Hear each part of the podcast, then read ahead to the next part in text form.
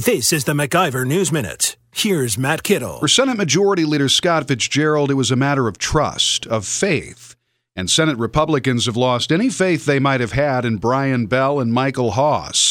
On Tuesday, the GOP controlled Senate took the right and legally correct step in denying confirmation of Ethics Commission Administrator Bell and Elections Commission Chief Haas.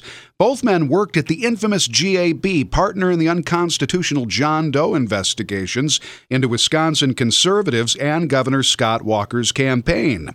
Democrats, who appear to believe government led spying operations on political enemies is justice, stood with the bureaucrats. Fitzgerald and Republicans had their misgivings about these guys early on. Recent bombshell revelations about the GAB sealed their fate.